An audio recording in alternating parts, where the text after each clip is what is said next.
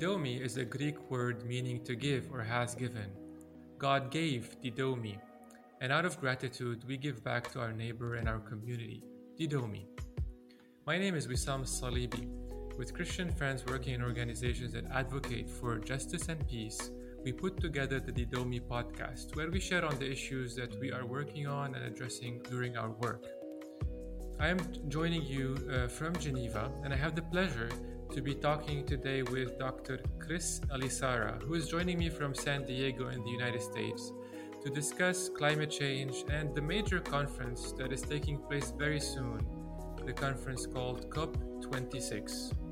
Chris is the director um, of the Creation Care Task Force at the World Evangelical Alliance and the associate director of WEA's Sustainability Center in Bonn, in Germany Chris has 20 years of experience working in the creation care movement. Hello, Chris. Hey, it's good to be here. How are you doing? I'm doing well. How are you? Good. How is your family and children and everyone? Uh, we're doing we're doing good. We're going into uh, the fall here, so it's a busy time of um, school and uh, changing into a new sport. Soccer season is about to start, so um, we're yeah we're, we're doing doing well and getting busy as a family for the next season. Now, Chris, before we talk about COP26, and we will be explaining what that means shortly, in 1996, you founded the Creation Care Study Program, which is an environmental study abroad program with campuses in New Zealand and Belize that serves over 25 US Christian colleges and universities. So you were interested in creation care and issues of climate and environment quite early. Why is this issue so important to you? Uh, that's a that's a good question, and I understood creation care as an important part of our faith after a long educational journey. I grew up in New Zealand, went to university there, uh, became a Christian in high school, and I was invited to uh, a youth missions conference in New Zealand in the early 80s. And at that time, um, I learned about mission and about um, God's care for for the nations and care for uh, the world, and that we were to be a part of of, of the mission of God, um, bringing restoration bringing salvation, which is God's work, but we join Him in that. And so I got on a path of um, a missionary path, and that brought me to the United States.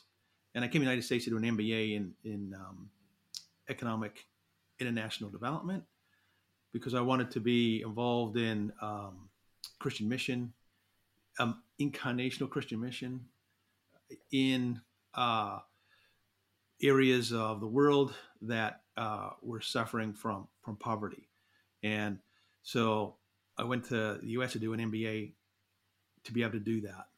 And my path, I thought, was uh, to be a missionary in in those communities, to bring the gospel and the fullness of the gospel. And what I discovered uh, after my MBA, I went to do a PhD at Biola University. And because of my student uh, leadership work, I was invited to a gathering of student mm-hmm. leaders who were called together by a, a church in the Northern California that had a, a little creation care ministry at the church. And their idea was to expand that ministry nationally through a student led movement. They were historians of, of faith to know that sometimes God used students and student movements to um, to work uh, new things in the body of Christ. And creation care at that time uh, was on the periphery of an understanding of what it meant to be a faithful Christian. There were some that understood that, but for the most part, it was um, not well understood and not well embraced by the church and so it was on the sidelines.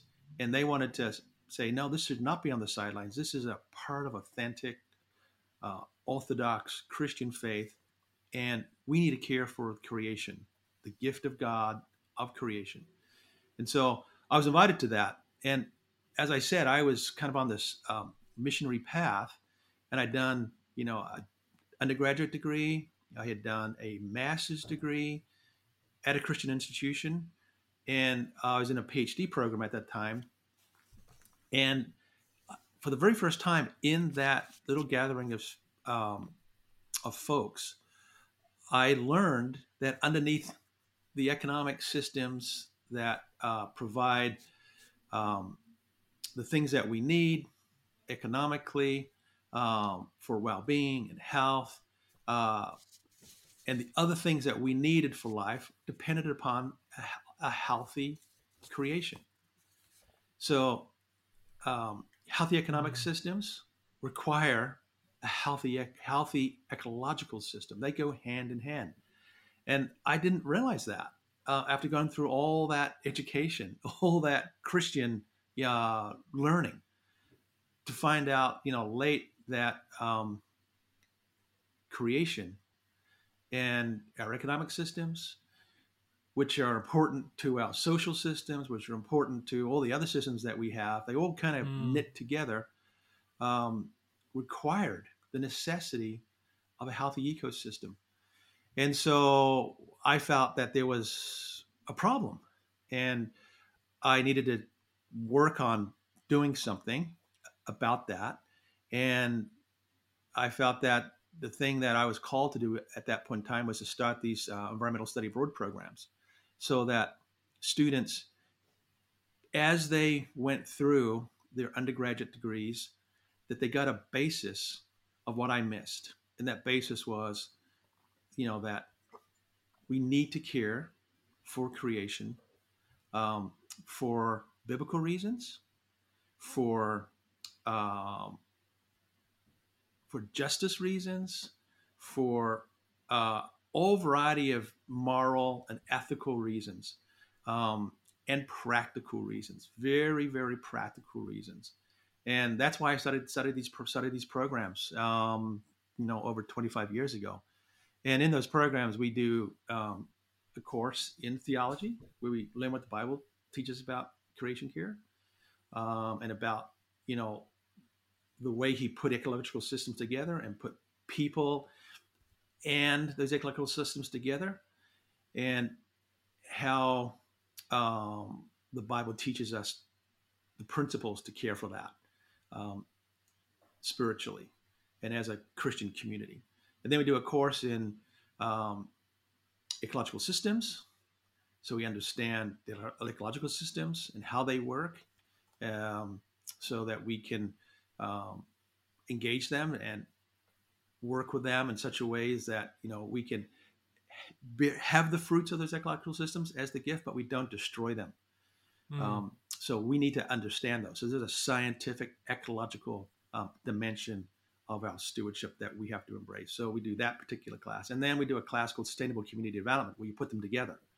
You put the theological piece with a science piece, and that sustainable community development class enables us um, to to holistically um, live in a place in such a way that we are able to to live there um, with an integrity that does not undermine the integrity of the ecological systems. And so those are the essential classes that we teach in, in, in our program. And that's a long story, but I, I think it's important to um, to, to kind of tell you that. So you started in 1996 and you're still teaching the classes now? Yeah, we're still teaching those classes now. Right. Mm, that's great. So, Chris, you will be in Glasgow in at the COP26 climate talks hosted by the United Nations. Uh, when will you go?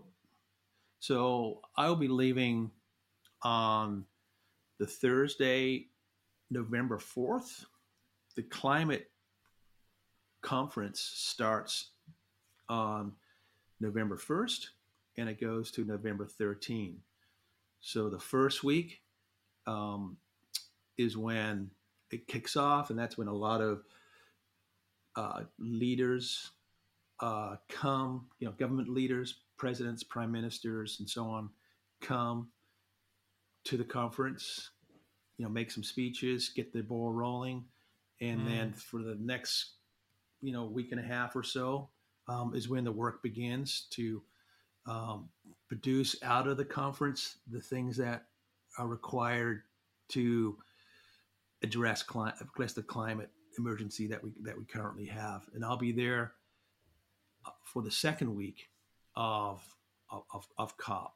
You will be there also with our Secretary General. I work with the World Evangelical Alliance. You work with the World Evangelical Alliance, and uh, Dr. Thomas Schirrmacher, Secretary uh, General of the World Evangelical Alliance, will be there. You will be together, along with also Matthias Boehning. What are you planning in terms of activities, uh, meetings? Like, do you have anything specific you'd like to share in terms of what you you you plan on doing there?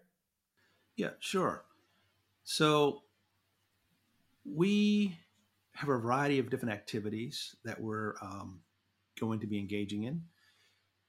We have for the two weeks. One of the things that we've been doing with part with a part with several partners, like um, Fund, like A Rocha, um, and other partners, is to pull together a cohort of Christians from around the world. They had to apply to this program to become observers at the COP. So we call it the Christian Climate Observers Program. And the intention of CCOP, we call it, is to to get people from around the world to get passes to be able to enter the blue zone as it's known which is a secure zone where the where the government delegates and representatives are coming and having the the conversations that they need to have to make the decisions by their governments to address the climate emergency. And what we're doing through the CCOP is providing opportunity for those Christians to be involved in the civil society dimension of those discussions and to have, through their experiences over the week that they're there, an opportunity to have epiphanies about climate and about um, the problem and about the solutions, and more importantly, what God is doing in their life and in their relationships and in their spheres of influence to help be a contributor to the solutions that they need in their own community, in their own place, in their own nation.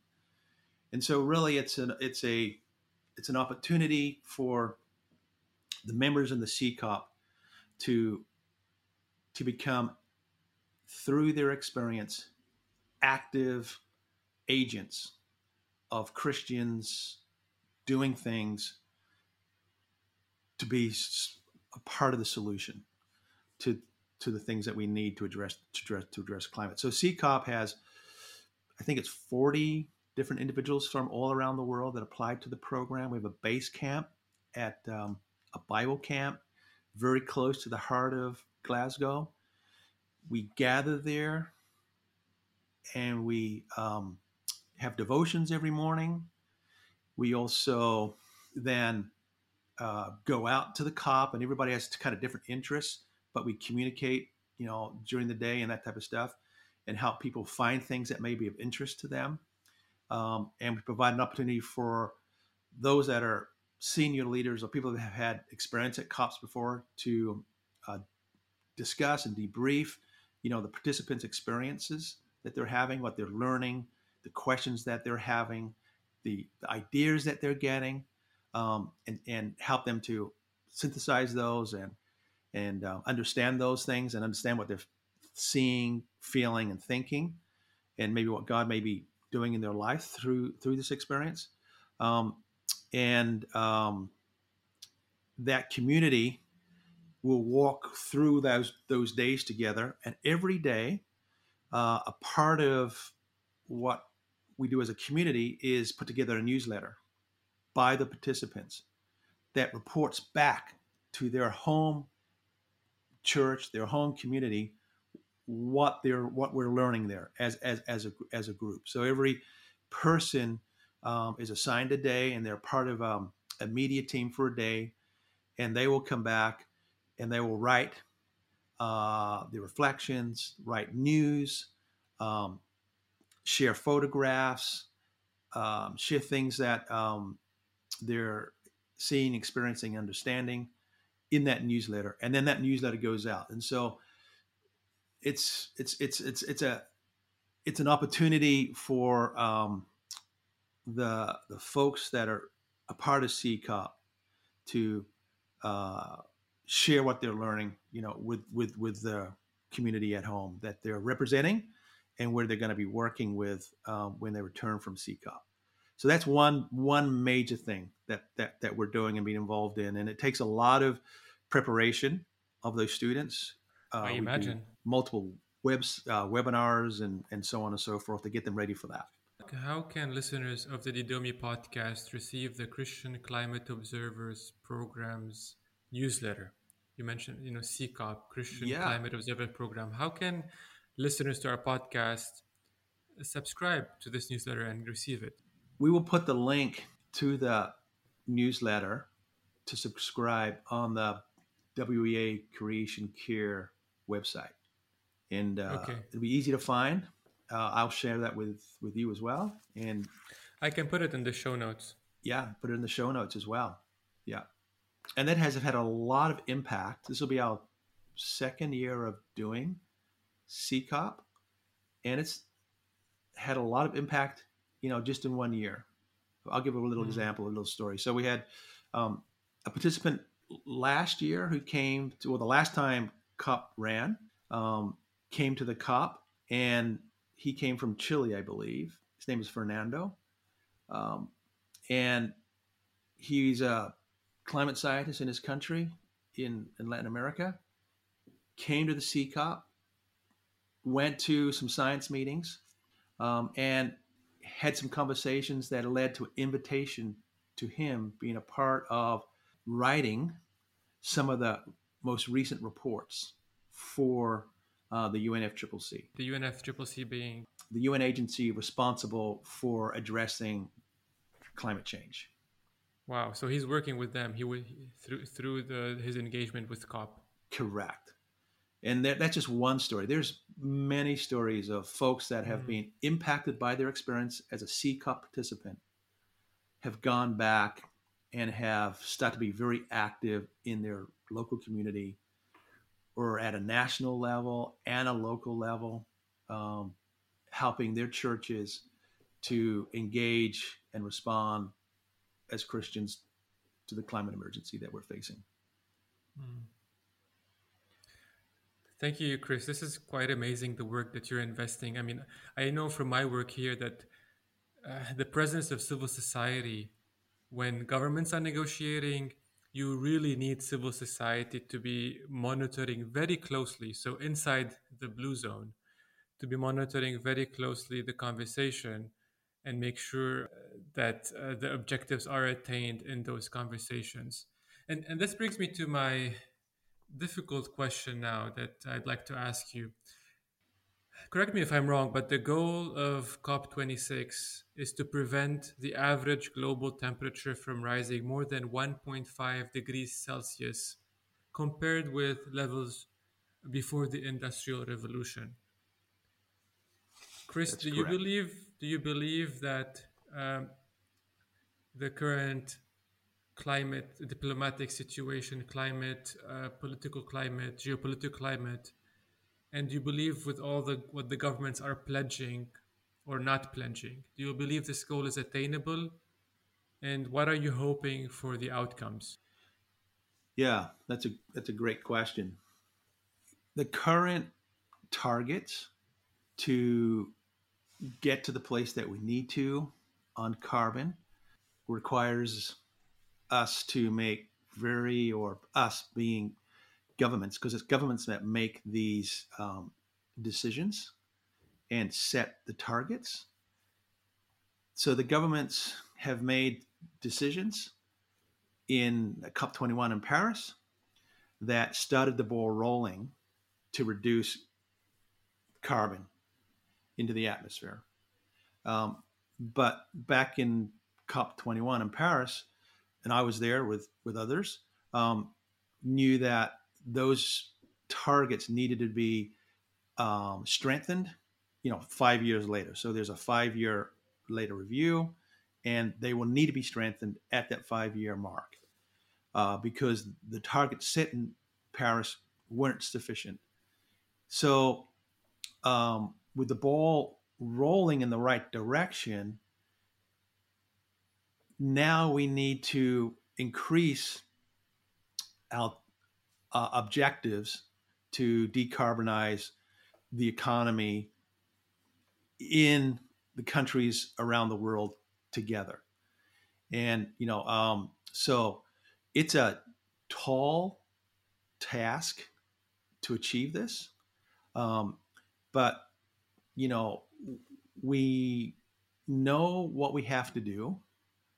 Um, we know the targets that we have to be have to be set, and we need to be able to um, meet the challenge because it is very challenging um, to be able to say we're going to set these targets and we're going to successfully meet these targets because those targets mean significant changes um, to the economies of mm.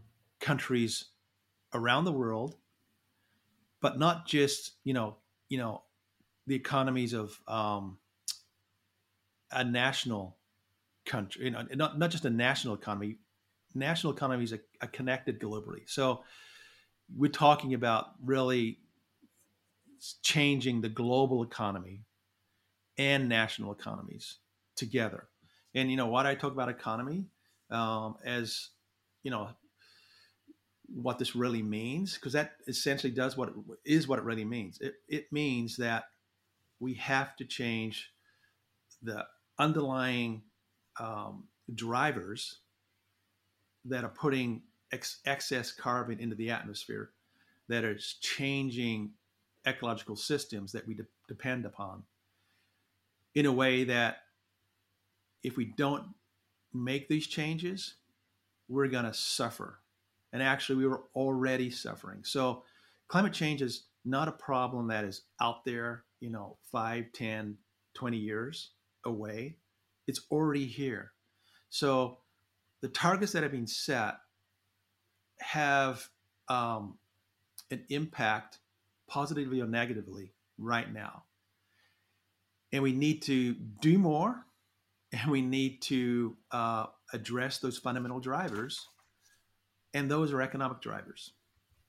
Uh, and, and so we're really talking about a shift away from a, a fossil fuel driven economy and into a different type of economy that is um, works with the integrity of you know God's ecological gift that he that he created. And and so we we need to understand you know the gift of creation understand the limits of the gift. I mean sabbath is really an understanding of limits and and knowing that you know at the edge of a limit is where we have to have a relationship with God that enables us to trust in not going over that limit and trust that you know if we don't if we if we remain you know under the limit god's going to care for us. Um, and and and and and we and so that's you know already built in. So we need to um, be able to, you know, uh, change our change our economic systems by understanding the limits that are there in in, in our ecological in our ecological systems, um, and and but that's not that's not easy. And so, but it is it is doable.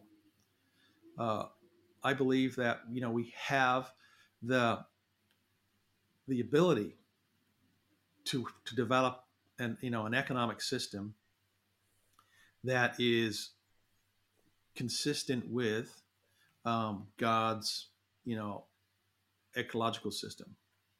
What you're saying, Chris, is we need to overcome our selfishness for the greater good. There are governments and people who are saying who are being selfish in this process, right? Who's who are the countries that you believe have yet to make pledges that will have um, the impact that is required f- from COP26? Do you follow this? Do you have specific countries you, you advocate that they they need to make these changes and in, in, in their pollution to cut the pledges to cut the pollution? Yeah, sure. Well, you know, it's, it's the biggest economies in the world that have the greatest challenge and the greatest responsibility. So, you know, it's n- not all countries um, are have economies that are, you know, using fossil fuels or, you know, doing things in such a way that are, you know, commensurate with what we need, and and so those countries, you know, have the greatest have the greatest responsibility. So those are you know the industrial countries uh, like the United States, um, like China, um, like Europe and some European countries. Um, those those countries, you know, need to do the do do the most. And then there's large countries with with a lot of population um, and the impact of the population dynamics and their consumption and those economies have a big impact as well. Um, so those countries would be countries like China, um, like India, uh, that also have uh, an obligation in the global context of climate to do as much as they can possibly can possibly do too. And this is obviously where there becomes conflicts um, about about that. And so, you know, at, at COP, this is where the negotiations happen between the countries and amongst the leaders. And a part of you know the transition that we're talking about is helping you know some of these countries that are you know developing. And and that's a good thing to get you know some of the technology um, some of the means to transition to you know the the new clean economy. Um, and so countries like india um, are is, is, in that kind of um, cat- category that you know if they can continue to develop in such a way um, with clean technologies, uh, then they're going to be, you know, contributing to solutions globally. And so there's a trans there's a transfer of of these technologies, these systems um, to those types of countries. Yeah. So there's I'll point to a, a website which is really good for for understanding this or knowing which mm. countries um, the targets have what, what what targets these countries have. And you know whether they're sufficient or insufficient i'm looking right now at climate tracker. So climatetracker.org i'm looking at the united states. And it tells me you know what the the goals are of the country mm-hmm.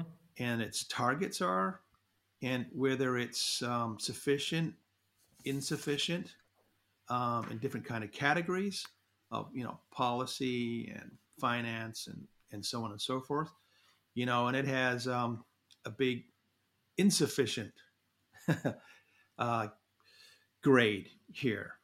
So if I go to um, let's see, China, well, China's overall rating is highly insufficient.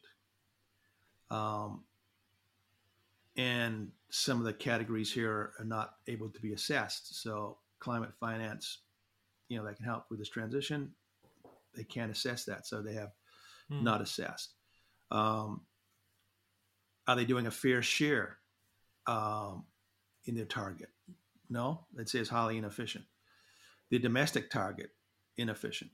So this will help folks understand, you know, what your country is doing, what other countries are doing as well. Um, but let me go to Germany. Yep, there is problems here in Germany too. Um, but they also say, you know, in policy and action, almost sufficient, and it gives a kind of uh, a climate or temperature increase uh, associated with their score as well. So, you know, we're at a two percent climate word from their policies and action. But when it comes to their fair share of the target, yeah, you know, we're at looking at a three percent insufficient. I'll make sure to link to climatetracker.org in our show notes so that uh, our listeners can um, yeah go and see their own countries, respective countries. Yeah. So, Chris, how can we pray for you, and how can you pray for the Christian Climate Observers Program participants uh, who will be representing our voices as Christians, along with other Christians at COP26? You know, you can pray for. You can obviously pray for us as individuals as we as we're there. We all got to get there safely. We all got to be there um, and be healthy. Get through healthy to be able to do the work that we're doing. So that that's one thing for prayer. Then the second thing for for prayer is, um, and I didn't mention this because I got and got you know long winded about the about the CCOP, but there is we're launching a campaign called the Climate Vigil Campaign at COP at a church in um, downtown Glasgow. And the Climate Vigil campaign is a global campaign um, to help Christians to become shaped as disciples to care for the creation and to engage on the climate issue. So there's a spiritual formation piece to it. And then the second piece is an action piece. So we're spiritually formed, and then we act on our spiritual formation. And so those are things that we can do locally, um, things we can do with as an individual, things we can do as a family, things we can do in, a, in our community, and things we can do nationally. So there's a there's an action piece to the campaign as well, and then there's a mobilization piece. The mobilization piece is that in a year, two years time, that we have brought enough people into the climate vigil campaign that we can turn up at 50 to 75 capitals around the world and hold a climate prayer vigil mm. led by Christians. And, and our goal is to have that, you know, the largest candle prayer vigil in history in 50 to 75 capitals around the world. What that means for the United States is that we would turn up with a million Christians at the mall in DC praying for um, for um, action on climate and advocating for policies and actions by business and government. And we do that all around the world. That whole campaign kicks off November 6th at COP26 at 6 p.m. And a part of the campaign is we have asked the um, the Porter's Gate Worship Project to record an album, a worship album, with with songs that help us as Christians to um, to be informed through those songs and be shaped through those songs in our worship to be able to um, be disciples of Christ, be able to respond to care for the creation.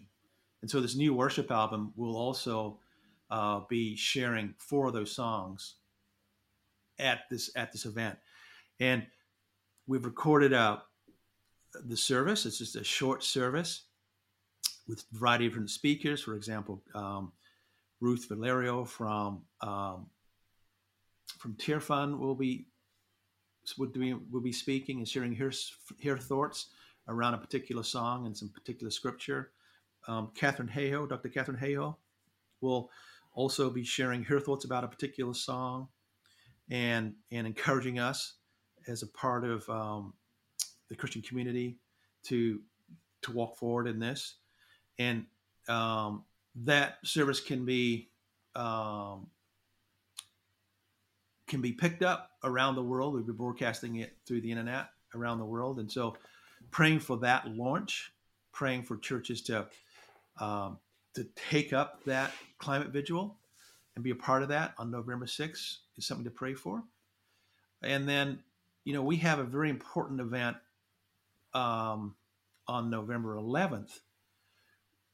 The WEA is has a a workshop at the SDG 7 pavilion in the blue zone. And SDG 7 is about energy and the clean energy transition.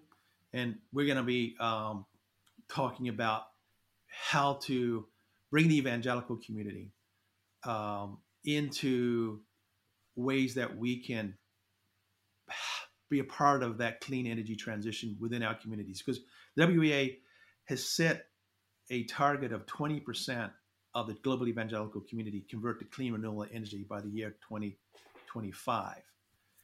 And so that workshop and the people that come to that workshop and the conversation that we have and the, the plans that we can make together um, by the evangelical Christian community and partners in in business and in government and civil society working together can help the evangelical community do its part um, in the clean energy sector around around the world. And Thomas Schirrmacher will be be participating in that, and and so that's something to to very seriously um, pray for, and um, so for the outcome for that would be will be productive, and then we can start um, to implement uh, a plan that can seriously, incredibly move the evangelical community um, to that target, and then ramp that target up because that honestly is not enough and not sufficient um, to get to the net zero target that we need to. Um, so, but that's the place that we had. This is the place that we had to start. And so those are three areas of prayer. Pray for the CCOP folks. Pray for uh, our health as individuals.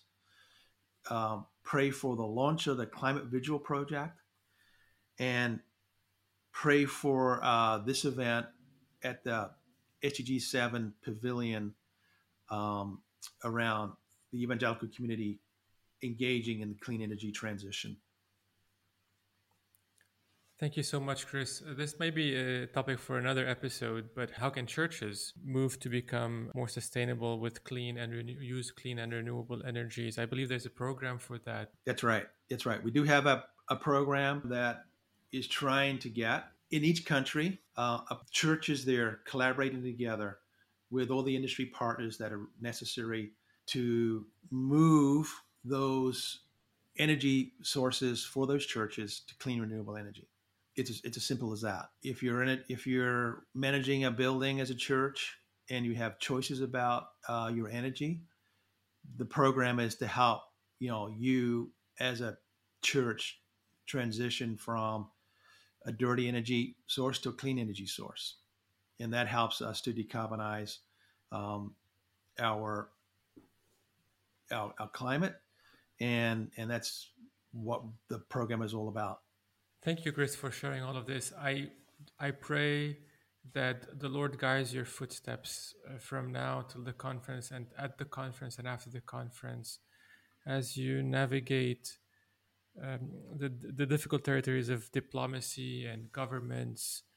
Uh, I th- thank you so much for what you shared. Thank you so much for answering God's call on your life to pursue uh, the, the cause of creation care and for educating us and, and helping us understand more about the environment and God's purposes for, for our planet. Thank you so much, Chris. I'm glad to talk. So, thank you also, listeners, for joining us on this Didomi uh, podcast episode.